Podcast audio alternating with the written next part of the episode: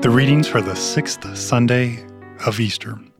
The first reading comes to us from Acts chapter 10, verses 34 through 48.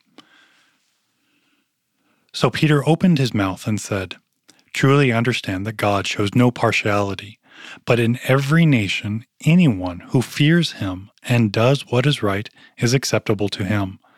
As for the word that he sent to Israel, preaching good news of peace through Jesus Christ, he is Lord of all. You yourselves know what happened throughout all Judea, beginning from Galilee, after the baptism that John proclaimed, how God anointed Jesus of Nazareth with the Holy Spirit and with power. He went about doing good and healing all who were oppressed by the devil, for God was with him. And we are witnesses of all that he did, both in the country of the Jews and in Jerusalem. They put him to death by hanging him on a tree. But God raised him on the third day and made him to appear not to all the people, but to us, who had been chosen by God as witnesses, who ate and drank with him after he rose from the dead. And he commanded us to preach to the people and to testify that he is the one appointed by God to be judge of the living and the dead. To him all the prophets bear witness that everyone who believes in him receives forgiveness of sins through his name. While Peter was still saying these things, the Holy Spirit fell on all who heard the word. And the believers from among the circumcised who had come with Peter were amazed, because the gift of the Holy Spirit was poured out even on the Gentiles. For they were hearing them speaking in tongues and extolling God. Then Peter declared, Can anyone withhold water for baptizing these people, who have received the Holy Spirit just as we have? And he commanded them to be baptized in the name of Jesus Christ. Then they asked him to remain for some days.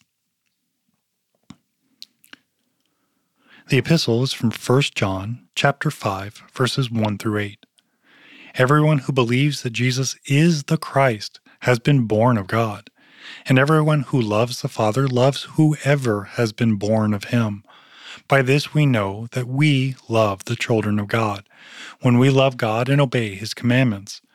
For this is the love of God that we keep his commandments, and his commandments are not burdensome.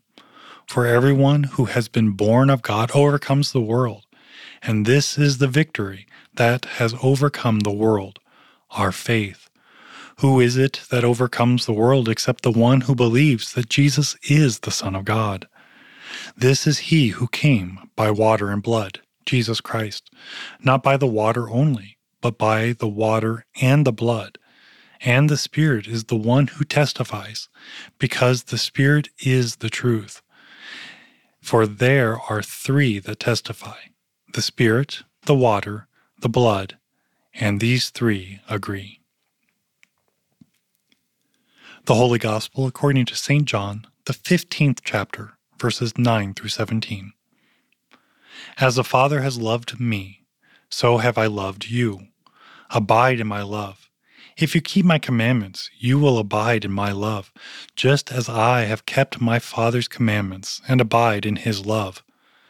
These things I have spoken to you, that my joy may be in you, and that your joy may be full. This is my commandment, that you love one another as I have loved you. Greater love has no one than this, that someone lay down his life for his friends. You are my friends if you do what I command you. No longer do I call you servants, for the servant does not know what his master is doing. But I call you friends. For all that I have heard from my Father, I have made known to you.